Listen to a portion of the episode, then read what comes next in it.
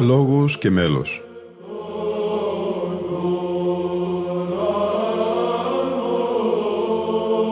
Προσεγγίσεις στη μυσταγωγία της ψαλτικής τέχνης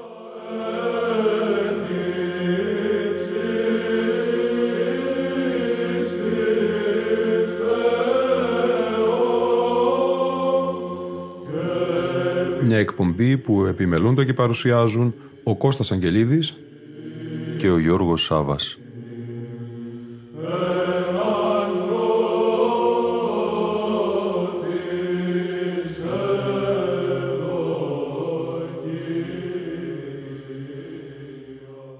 Αγαπητοί φίλοι και φίλες, δύο είναι τα χαρακτηριστικότερα μέλη στην ακολουθία του όρθρου κατά την αρχιερατική χωροστασία.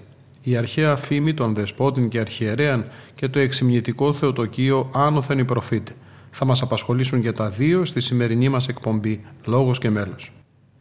Στον τόμο «Σύστημα τυπικού» του πρωτοπρεσβυτέρου Κωνσταντίνου Παπαγιάννη, εκδόσεις Αποστολικής Διακονίας της Εκκλησίας της Ελλάδος, διαβάζουμε κάποιες παρατηρήσεις τυπικού σχετικές με το μέλος των δεσπότην και αρχιερέαν.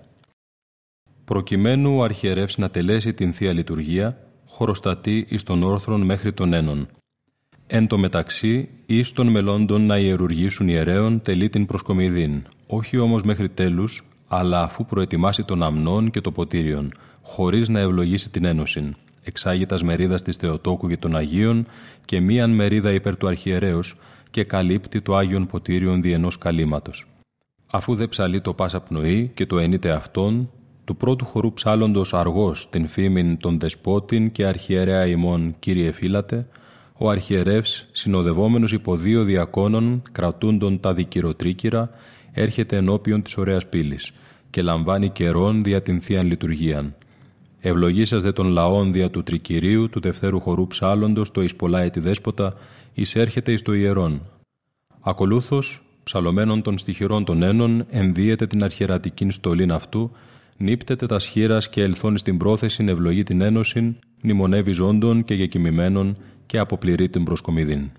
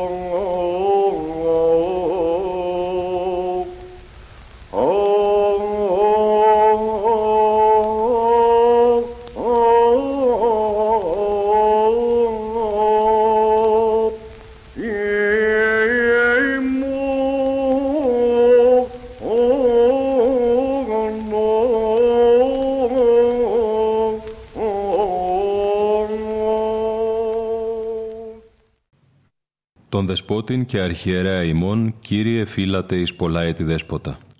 Ας δούμε τι γράφει για το εν λόγω μέλος επιγραφόμενο ως αρχαίον ο Διονύσιος Μπιλάλης, συντάκτης των διπτύχων της Εκκλησίας της Ελλάδος και διδάκτορο Φιλοσοφικής Σχολής Αθηνών. Το παρόν μέλος είναι αρχαία φήμη, η οποία ψάλεται όταν προσκυνεί ο αρχιερεύς, ήτι κατά τον ασπασμό των εικόνων, όπως μας πληροφορεί η εμφανή σημείωση στην πατριαρχική έκδοση της μουσικής πανδέκτης του 1851, δηλαδή όταν ο αρχιερεύς λαμβάνει καιρό, την ώρα των ένων, προκειμένου να ετοιμαστεί για την τέλεση της λειτουργίας που θα επακολουθήσει μετά τον όρθρο. Η φήμη αυτή είναι και σήμερα εν χρήση κανονικότατα και επομένως το εν λόγω μάθημα θα ήταν ίσως φυσικότερο και πρακτικότερο να περιλαμβανόταν στον δεύτερο τόμο της Πανδέκτης που περιέχει τα μέλη του όρθρου. Άλλωστε διαφέρει ουσιοδός από τα υπόλοιπα μέλη που περιλαμβάνονται στον τρίτο τόμο της Πανδέκτης τόσο ως προς την έκτασή του όσο και ως προς τη δομή του. Ω προς την έκταση, το παρόν μέλος είναι πολύ σύντομο, μόλις μια μισή έντυπη σελίδα, το συντομότερο από όλα τα περιεχόμενα της εκδόσεως του 1851. Ω προς τη δομή, είναι το μόνο από τα 50 μέλη του εν λόγω μαθηματαρίου που δεν έχει κράτημα, ουσιώδες χαρακτηριστικό γνώρισμα του μαθήματος. Είναι απλώς μια αρχαία και ανώνυμη μουσική σύνθεση του παπαδικού γένους, αλλά όχι ακριβώς μάθημα με την ειδική έννοια του όρου κατακρίβιαν το παρόν μάθημα και τα δύο επόμενά του, το εγκόμιον της Θεοτόκου Άνωθεν η Προφήτε και η νεωτέρα σύνθεση του Γρηγορίου Πρωτοψάλτου της Μεγάλης του Χριστού Εκκλησίας Περίζωσε την ρομφέαν σου, είναι μαθήματα λειτουργικής χρήσεως, που κανονικά δεν ανήκουν στο μαθηματάριο. Οι τρεις αυτές πρώτες μουσικές συνθέσεις αποτελούν πλέον μια καθιερωμένη ομάδα καλοφωνικών μελών που ψάλλονται όταν παρίσταται αρχιερεύς στις ακολουθίες είτε στον ασπασμό των εικόνων και κατά την αρχιερατική ένδυση, εάν και εφόσον βεβαίως η τελευταία γίνει εκτός του βήματος. Και τα τρία αυτά μαθήματα είναι τονισμένα στον βάρη ήχο, και ασφαλώς αυτό δεν είναι τυχαίο. Είναι μάλιστα ενδιαφέρον το ότι σε αρκετά χειρόγραφα ο ήχος των δύο πρώτων συνθέσεων, δηλαδή του παρόντος μαθήματος των Δεσπότην και του επομένου Άνωθεν η Προφήτε, που είναι και τα αρχαιότερα, χαρακτηρίζεται και ως πρωτόβαρης. Συγκεκριμένα αναφέρουν εις ήχων πρωτόβαριν το παλαιόν των δεσπότην οι κώδικες μεταμορφώσεως μετεώρων 92 του έτους 1772 και παντελεήμονος 969 μέσα του 18ου αιώνος. Στα χειρόγραφα υπάρχει και έτερον μάθημα των δεσπότην σε μέλος χρυσάφου του νέου, επίσης σε ήχο βαρύ, τον οποίο χαρακτηρίζουν ομοίως ως πρωτόβαρην οι κώδικες Αγίου Στεφάνου Μετεώρων 19, Παντελεήμονος 1008 και ο Σινά 1305. Και τα δύο πάλι μαθήματα τα χαρακτηρίζουν ομοίως σε ήχο πρωτόβαρη οι κώδικες Παντελεήμονος 1016 και Αγίου Στεφάνου Μετεώρων 127.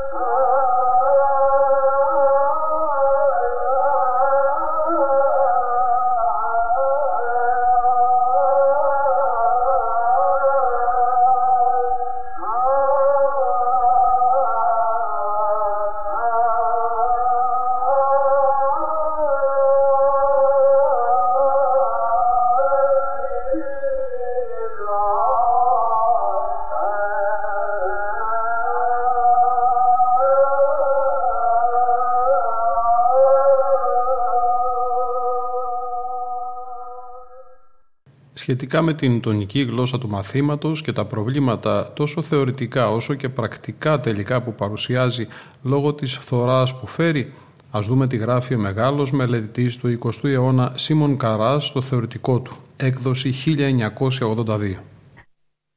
Παρένθεμα περί του βαρέως ήχου μέσου των πρώτων ήχων χρωματικού, μάλλον δε μέσου του εκτουπά τετάρτου τετραφώνου.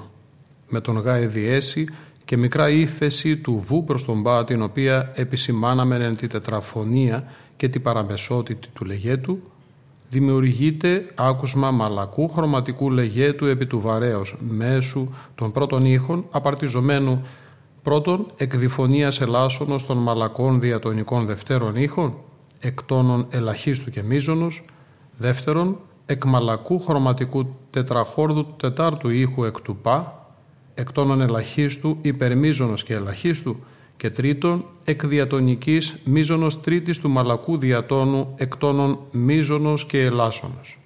Πρόκειται λοιπόν περί χρώματος του λεγέτου εκ του ζώ με αμετακινήτου στη βάση ζω την διφωνία πα και την τετραφωνία γ ενδιέση του τετραφώνου τούτου βαρέως ήχου και το τετράφωνον αυτού επί του γ ενδιέση θέλησαν να σημειώσουν κυρίως δια της φθοράς του δευτέρου ήχου, του έσω θαματισμού, επί του ζω, ως μέσου ήχου, ή στη νέα μουσική γραφή εξηγητέ μαθημάτων ως τον Δεσπότην και Αρχιερέα, το Αλληλουιάριον των κοινών του Θεοδούλου και το άνωθεν προφήτε του Κουκουζέλους, άτινα απλώς ως ήχου βαρέως, άνευ ενδείξεως χρώματος τεινός, αναφέρονται παρά των παλαιών χειρογράφων.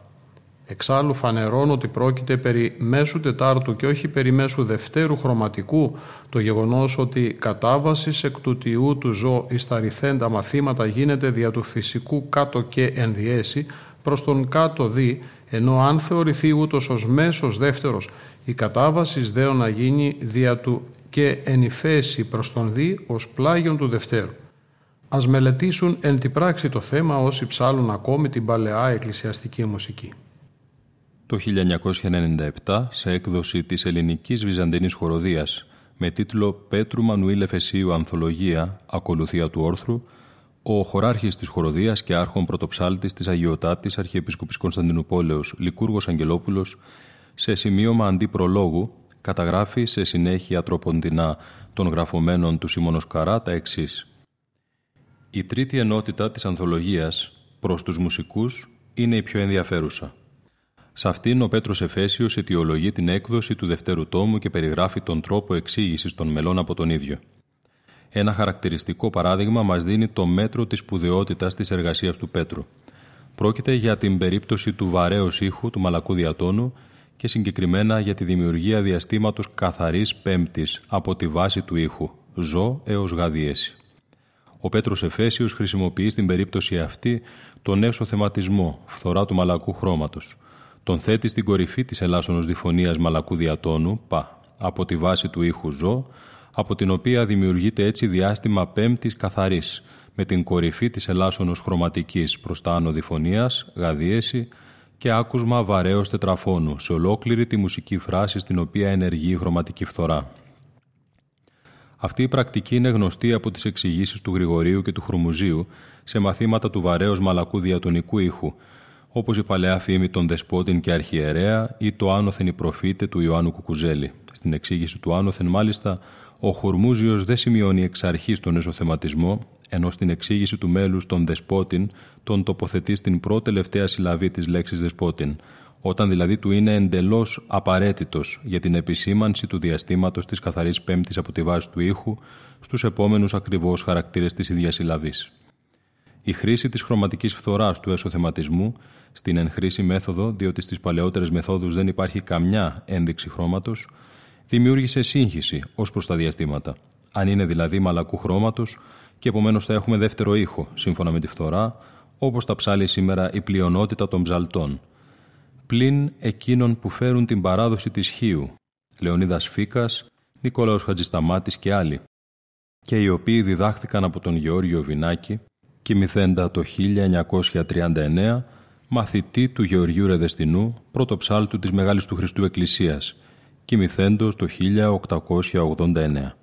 Ο πρωτοψάλτης Λεωνίδας Φίκας μάλιστα μου έχει πει, γράφει ο Λικούργος Αγγελόπουλος, ότι ο Βινάκης τους εφιστούσε την προσοχή να μην ψάλουν διαστήματα μαλακού χρώματος, με ύφεση δηλαδή στις χαμηλότερες θέσεις του άνωθεν προφήτε ή του τον δεσπότην και αρχιερέα, αλλά το αντίθετο, δηλαδή με δίεση στην πρώτη απόστροφο στο «και». Φαίνεται λοιπόν ότι η προφορική παράδοση είχε διατηρηθεί με ακρίβεια μέχρι και τον Γεώργιο Ρεδεστινό, τουλάχιστον ο οποίος τη δίδαξε στο Γεώργιο Βινάκη και αυτό στους μαθητές του.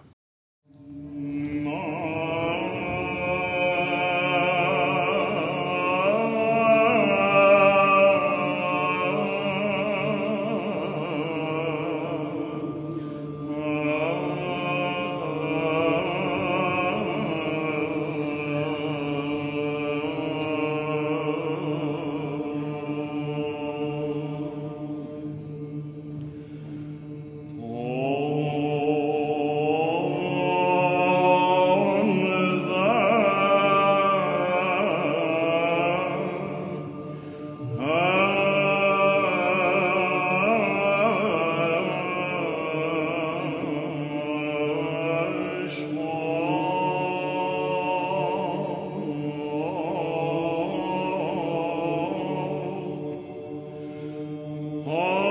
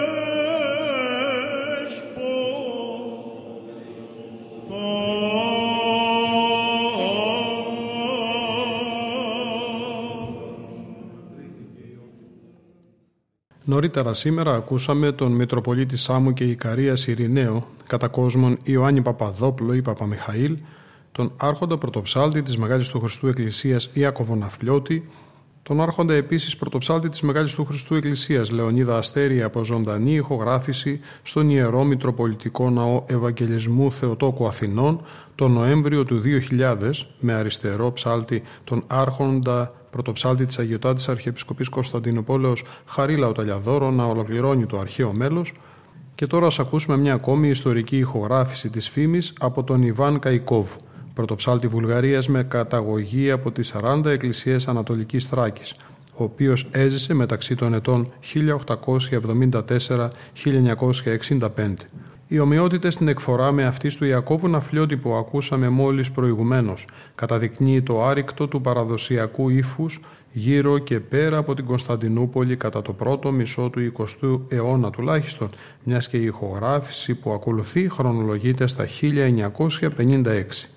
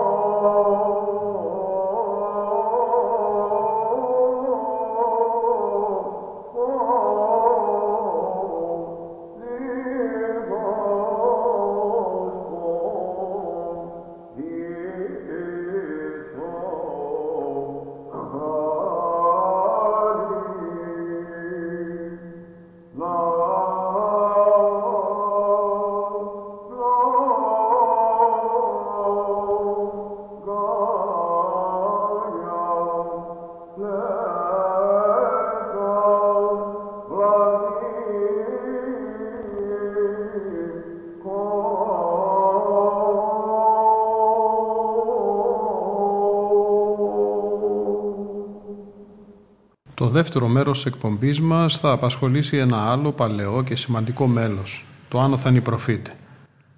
Ιωάννου του Κουκουζέλους, ήχος βαρύς. Άνωθεν οι προφήτε, σε προκατήγγυλαν κόρη, στάμνων, ράβδων, πλάκα, κυβωτών, λιχνίαν, τράπεζαν, όρος αλατόμητων, χρυσούν θυμιατήριων και σκηνή, πύλην αδιαιόδευτων, παλάτιων και κλίμακα και θρόνων του βασιλέως, σε κόρη προκατήγγυλαν άνωθεν οι προφήτε. Το Θεοτοκίον άνωθεν η προφήτε προέρχεται από την ακολουθία της καμίνου εντασσόμενο στο τέλος του ασματικού όρθρου και εξ αυτού στο τέλος του μοναχικού όρθρου για την ένδυση του αρχιερέως, όπως βλέπουμε στο τυπικό της Αγίας Σοφίας Θεσσαλονίκης. Και πάλι στο σύστημα τυπικού, ο πρωτοπρεσβύτερος Κωνσταντίνος Παπαγιάννης αναφέρει «Κατά πανηγυρικοτέραν τάξιν σπανιότερον τηρουμένην, ο αρχιερεύς ενδύεται εις το μέσον του ναού. Εις την περίπτωση ταύτην λαμβάνει καιρόν όχι εις τους ένους, αλλά μετά την τοξολογίαν. Ακολούθως δε έρχεται εις το μέσον του ναού και ενδύεται την στολήν αυτού των χωρών ψαλών των αργός, το άνωθεν η προφήτε ή το περίζωσε την ρομφέαν σου. Αφού δε ευλογήσει των λαών, ανέρχεται εις των θρόνων. Κατά το Διονύσιο Μπιλάλη και πάλι, το παρόν εξημιετικό θεοτοκείο κείμενο δεν αποτελεί ύμνο της Εκκλησίας, αλλά είναι ειδικό ποίημα που πιθανόν γράφτηκε για να εξυπηρετήσει συγκεκριμένους μελοποιητικούς σκοπούς στα πλαίσια της καλοφωνικής μελοποιίας. Σχετικά με το ειδικό αυτό ποίημα και από πού άντλησε ο ποιητής τις έννοιες και λέξεις που χρησιμοποιεί, μπορούμε να έχουμε υπόψη μας ότι παραπλήσιο κείμενο έχουν οι ακόλουθοι ύμνοι. Πρώτον, το Θεοτοκείο Εξαποστηλάριων της 9ης Οκτωβρίου σε οι προφήτε άπαντες παρθένε προηγόρευσαν στάμνων και ράβδων και πλάκα και αλατόμητον όρος και κυβωτών και τράπεζαν λιχνίαν χρυσαυγίζουσαν ημείς δε σε Θεοτόκον αξίωσαν εφημούμεν. Δεύτερον το Θεοτοκίον εξ αποστηλάριων της 30 Οκτωβρίου σε κυβωτών και τράπεζαν προφήτε προηγόρευσαν στάμνων και ράβδων και όρος και τόμων έγεγραμμένων παλάτιον και κλίμακα και γέφυραν μετάγουσαν εις ύψος θείας γνώσεως, ημείς δε σε Θεοτόκον αξίωσαν εφημούμεν. Και τρίτον, η αρχή του Θεοτοκίου του πλαγίου του πρώτου ήχου των αποστήχων, ναός και πύλη υπάρχεις, παλάτιον και θρόνος του βασιλέως, παρθένε πάνσεμνε. Προφανώς αυτοί οι ύμνοι ή άλλοι παρόμοιοι απετέλεσαν την πηγή συνθέσεως του κειμένου του καλοφωνικού μαθήματος. Η αρχική φράση «Άνωθεν η προφήτε» είναι επίσης τίτλος καθιερωμένης εικονογραφικής παραστάσεως. Στο Βυζαντινό και Χριστιανικό Μουσείο Αθηνών υπάρχει έκθεμα το οποίο είναι αρχιερατικός σάκος άμφιο αρχιερέως, του οποίου η προέλευση ανάγεται στο αυτοκρατορικό ενδυματολόγιο. Όπως αναφέρεται σε σχετικό κείμενο του Οσάνο Μουσείου, η εισαγωγή του σάκου στην εκκλησιαστική αμφίεση μαρτυρείται μόλις από τον 15ο αιώνα δηλαδή περίπου έναν αιώνα μετά τη σύνθεση του ως άνω μαθήματος. Ο σάκος είναι ένας κοντός, φαρδής, χιτώνας σχήματος ταφ με κοντά και πλατιά μανίκια και αρχικά χρησιμοποιήθηκε κυρίως ως πατριαρχικό ένδυμα, αλλά λίγο αργότερα γενικεύθηκε η χρήση του και από τους υπόλοιπους επισκόπους. Ο σάκος του Βυζαντινού Μουσείου φέρει και στις δύο όψεις του και εντιτές παραστάσεις. Στην πίσω όψη αναπτύσσεται το εικονογραφικό θέμα «Άνωθεν η προφήτε» που εικονίζει την ένθρονη βρεφοκρατούσα Θεοτόκο να την πλαισιώνουν πρωτομές προφητών μέσα σε ελικοειδείς βλαστούς ενώ πάνω από το κεφάλι της εικονίζεται εξαπτέρυγο χερουβίμ να κρατά δύο ρηπίδια. Η παράσταση επιγράφεται «Μαρία Κυρία των Αγγέλων». Η ίδια περίπου σύνθεση συναντάται σπανίως και σε φορητές εικόνες. Ως προς τη μορφολογία του, πρέπει να σημειωθεί ότι το παρόν μάθημα έχει δύο κρατήματα και ένα ήχημα σε δύο μέρη. Και τα δύο κρατήματα είναι συνημένα και αδιαχώριστα με το υπόλοιπο μέλος του μαθήματος, δηλαδή δεν δίνανται ούτε να παραληφθούν, ούτε να αποκοπούν και να αυτονομηθούν, ούτε να ψαλούν σε άλλο μάθημα κατά βούληση. Δείγμα προφανώς της αρχαιότητος της συνθέσεως. Αν και το μάθημα είναι σε ήχο βαρύ, το πρώτο κράτημα, ήχημα, τερερισμός, κινείται κυρίως σε λέγετο για να καταλήξει στον Πα που εκείνη την εποχή ήταν κατάληξη και του Βαρέως, ο οποίος συμπεριφερόταν εν πολλής ως πρωτόβαρης. Το δεύτερο και εκτενές κράτημα του εν λόγω μαθήματος είναι μόνο θεματικό, τεριρέμ, και ξεκινά από τη βάση του Βαρέως ζω, χρησιμοποιεί μελικές φόρμες άνανες, λεγέτου και άγια και καταλήγει ομαλά αν και κάπως απρόσμενα για τη σημερινή αντίληψη των ήχων, στη βάση του νεάγη. στο νι. Η τελική φράση μάλιστα του κρατήματος δηλώνεται με συντομότατο ήχημα κουμ κουμ στη βάση της μελωδίας, στο φθογκονί. Θα ακούσουμε δύο ερμηνείες του μαθήματος Άνωθεν η προφήτε. Μια μονοφωνική και μια χοροδιακή. Και οι δύο όμως στη συνηθέστερη για λειτουργικούς λόγους σύντμηση του Κωνσταντίνου πρωτοψάλτου της Μεγάλης του Χριστού Εκκλησίας. Η πρώτη από τον αείμνηστο γέροντα Θωμά της αδελφότητος Θωμάδων Αγίου Όρους.